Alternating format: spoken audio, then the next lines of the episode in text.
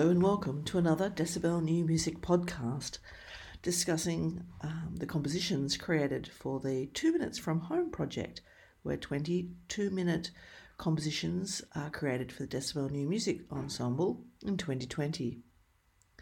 Today, I'll be talking to cellist Tristen Parr and dancer choreographer Laura Boynes about my piece, Delay Taints. Hello, Tristen and Laura. Welcome to the podcast about delay taints. Hi, Cat. Hello.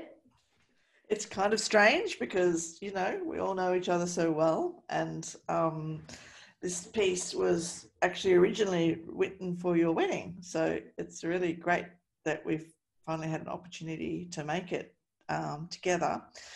So I thought I'd uh, start by talking to you, Laura, about scores for choreography or scores for dancing and just wondering what how you approached the notation in the way that you you move and the way you i guess yeah the way you read it. Good question. With my background in contemporary dance um, there are traditionally a few um, ways of not- notating contemporary dance but really a lot of um, choreographers now don't choose to notate their movement any other way than um, through video. So it's always been really interesting to me when I've worked with Decibel having to interpret scores with the body because I guess that's not something that I've had to do very often. So in terms of um, delay taints, it was really, you know, a pleasure because yes, like you said, you um, you know wrote the work for us, which was an amazing gift. Um, eh, but then also the directions um, that you put on the score were very um, specific and clear. So for me, um, that made my job quite um, easy, um, easy in a, in a sense. But so, for instance, directions on the score may have been to do with tempo or my um, interaction and proximity to Tristen in the space, uh, circular movement with shapes on the screen. So you were really clear with those directions, but then I have a lot of freedom um, within that, I suppose. Um, I suppose one of the most challenging things about this work was that the tempo is is slow and quite drawn out. And for the physical body, that can be sometimes more laborious or hard to maintain a constant slower speed without letting your other kind of natural body rhythms come in. So I found that really interesting with this work and in the score. And I imagine, I mean, you, are pregnant when you did this performance. So does that affect the way your body feel i mean obviously it affects the way your body feels but you know things like for something extremely slow i imagine that would make it even more challenging right because you're center yeah i mean it was probably perfect actually because i i didn't have to do too much huffing and puffing mm-hmm. um, but uh, definitely um, the weight of the body is really different the way the muscles are working to accommodate you know for the baby on the front side of the body that was all quite different, but really interesting actually having to negotiate your way through the space. Mm. Yeah, I can imagine. And what about you, Tristen? I mean, you've played quite a few of my pieces now, um, and you'd be really familiar with the, the note, you know, the notation. So, what was it like um, performing with a, a movement artist instead of another musician? Did was there something you could talk about there? Um, well, I think from just uh, the score alone, it actually um, it was it was quite a challenge. A because of the pace, because um, it was you know moving very slowly, but also just the range. Really trying to um, find that full range of the instrument, but also be very reserved with movement, not leave yourself in a sort of awkward position up high, down low, being able to move higher or being able to move lower. But I think um, you know, I think Laura did most of the heavy lifting as far as our relationship to one another because her, you know, her the, the way that the score was written for her was certainly more in relation to me in the space than vice versa. So I, I felt that, you know, I was reacting to her probably more physically than than anything else, but um, she certainly had to do the, um, you know, was far more aware of where I was in the space. Um, and, and really tried to push the, the parameters as much as possible when the instructions were close, far, high, low, you know, really making sure that that was there was a good bit of consistency there between the score and her, her movement.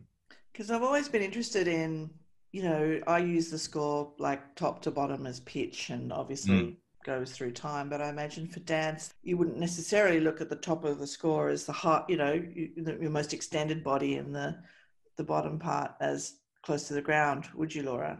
Um, not necessarily. I think um, it depends a little on the score. Mm. Sometimes it's really easy um, to visualize the score and what's happening in it with the body in that if something's on the top of the score i might think of that as of my fingertips if they're above my head mm-hmm. um, so my full extension but then other times um, i like to think about sort of laying the score down on the floor so to speak. So it's more like a map, um, right, or a floor pattern to follow. Mm.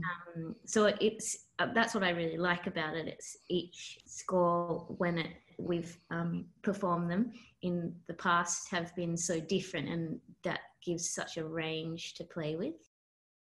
Um, it's not the first time you've performed a piece with with Decibel, is it, Laura? Because you you've done pieces of mine, but also the John Cage project, which I think you danced in Perth, Malaysia, and Brisbane, right? Yeah, that's that's correct. Um, we, I think the first might have even been 2013 or possibly the first year that we did John Cage at the um, WA Museum. Mm-hmm. Um, and then we, yeah, we did Brisbane, Malaysia, and Japan. We did Japan. Yeah, that's right. And there was a there was quite a few scores in Japan, so you've yes. definitely had a few goes. And and is it different, um, Tristen? You know, you've you've played music for Laura many times, and you've written your own music um, for performances where you're both involved. What's different about playing someone else's score? You know, I think it was actually quite um, mildly restrictive this score because of I think because of the length of it and wanting to stay really. Um, as um, slow moving as possible. And there's, there's not really the reactions to Laura are, are actually quite durational as well. Whereas if mm. we're working together, those sort of reactions, um, particularly improvising live together, would be far more kind of not just spontaneous, but certainly maybe would shift a bit a bit quicker as well. One of the materials I used for creating the um, graphics um, were a series of photos I took of Laura in Japan, actually the one we were just talking about, where we had that residency, and I I left them in the score as a reference. And I just wondered, did you use those at all, or did you just use the the kind of the, the um, drawings? you know, I I really had kind of fond memories of uh, doing that um, in Tokyo, and I think I wasn't mm, kind of directly referencing the images, but I do feel like the shapes of the fingers and the hands coming through the hair into my um, material um, in the performance. Is they're much softer than the lines themselves, really, um, because of their opacity and things. Yeah. So I'm kind of glad that you decided to make a version, you know, that you asked for the for those to be included in the score because originally they they were left out. Yeah, no, I enjoyed that, and also the kind of shape, the lines of the hair were quite interesting to follow as well. Yeah, and I think that um, another interesting thing about this piece was the, the, the fact that you both could perform it together. When we originally kind of imagined that that may, you know, well, you could do it together in your home, but you're actually able to be in a theatre. I didn't quite know how that would be perceived actually, given the rest of the state of affairs everywhere else. But we were involved in a in a artist lab um, that was put on by Performing Lines WA, where they had, I think it was upwards of 80 artists that were sort of, um, you know, given um, sort of free reign of the Subiaco Arts Centre for for about a month, and there was loads of um, workshops and masterclasses, talks, sort of open forums, showings um, as part of that. And we thought it would be a good opportunity during that time to, um, yeah, just grab the the main theatre there, Mm. um, switch the lights on, and and do it in there. So, Mm. and I think you know, in reality, it was. I think we probably have enough space at the house to be able to do it. I actually think that having you know that much open space behind Mm. the the, the footage and it, it felt Felt quite poignant to have all those empty Yeah, seats. there empty to- seats and, empty you know so much space and you know obviously no audience no one else in the Mm. room it was just the two of us but uh, certainly is telling a story about not necessarily what's going on in the world at the moment but certainly what's going on in our world Mm. at the moment in perth so um, yeah i think it was uh, to take it outside of the house I, I don't think it's going to be too you know jarring against the other works Well, I think it's an interesting story about how this COVID situation is evolving throughout Australia. You know, the different Yeah. Paces where here in Melbourne we're still living with a curfew and um, restricted movement, uh, whereas in Perth you're almost going back to normal, right? Like, Well, and we, yeah, we, and also never have, although we had lockdown, it's n- never ever been as bad as Melbourne, you know, mm, um, Yeah. let alone Mm. lots of other places in the world. But yeah, we've, it's been very light, but also that what the future looks like for WA still remaining closed over Christmas and, you know, towards the new year. Yeah, I just wonder at what point you do need to start really trying to move forward. Mm. Um, yeah. Well, I was wondering that if we, um, you know, w- well, we've we've discovered that we're likely to be doing these pieces live at some stage. Mm. Um, you know, might, that might be the time, Laura, that you're actually not in the same space. I mean, you know, it might turn out that that is the moment. There's a kind of remote engagement. I mean, who, who knows what's going to, you know, whether this is all going to be over next Mm. year when that concert's booked for them. I think it's the middle of next year. I wanted to ask you if you had any questions for me. I was wondering the same thing, whether we were allowed to ask questions of you. Given that it was, you know, we're talking about 2018, March 2018 was when you gave us the work, and it's Mhm. taken some years have passed since that time. Um, how did you feel about the work, you know, given where you're developed your own practice to over those two years, but also, um, you know, how did you find the um, listening to the work, watching the work, um, compared to what you had orig- your original ideas? And also where does it sit when you know it's that thing of having written something a few years ago and then then it comes out and do you still feel comfortable with um, the way you see it see it and hear it Well, I think I made a couple of small adjustments to it. Um, Yeah. Not, you know, before we did the final version. It's interesting because this was the, one of the first ones I, I think I'd written really clearly, you know, intentionally for for dance choreography. But it's interesting that I'd written another piece with dance choreography that since then that has been performed in the Brisbane Festival last year. course So yeah. you know, that was kind of weird that the first one I wrote was the not the first one to be performed. Mm. Um, look, I was really thrilled with the way it, it's come together. Yeah, not many things have changed in my notation style since then.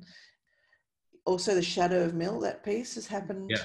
since that one. Yeah. So uh, you and I worked together a bit more intensely, I suppose, with these kind of solo cello and and subtone pieces. So Mm-hmm. I kind of like the way it fits into that. Yeah Um, but I don't. I was looking at it and and trying to remember how I drew over the hair and hand pictures, and I really can't find them. yeah I could never go back and work out how that was done. And but I kind of like that because time kind of dislocates things a little bit, and that's that's not a bad outcome. Do you think? Um, do you think the time in Japan, you know, influenced how that work was made? I mean, we obviously took the images there, and you, I think you started working on the piece, but did that influence the score? Um, well, the reason I, I used them was because I know that you were both engaged at that time. So it was for me a nice link to your wedding that I'd taken those photos during that period. Yes. Um, and I think when I took the photos, I didn't really know what I was going to do with them. Mm. So it took, I think it took the occasion of your wedding to kind of give me the idea to use them as a, a source for the notation. I like the fact that it isn't super clear to everybody the relationship between the actual notation and the photographs. mm. um, and that the opacity of them talks to the way choreography and music relate because it's never really super clear, right? Like we feel it when we're musicians and dancers, the relationship, but I don't think the audience always sees it the way we feel it, if that makes sense. Definitely not. Is that yeah, experience that you've had? Yeah, absolutely. I think you're spot on there, and but I think that's also the beauty of getting to work in these relationships. We don't need everyone to kind of understand every tiny moment. There's room for interpretation and for people to sit in within the work and have their own thoughts. And I think that's a really great thing. Mm. So, well, thanks both very much for talking to me today. And um, thanks for the piece, Cat. Yeah. Glad to be able to play it. It was a real thanks. pleasure.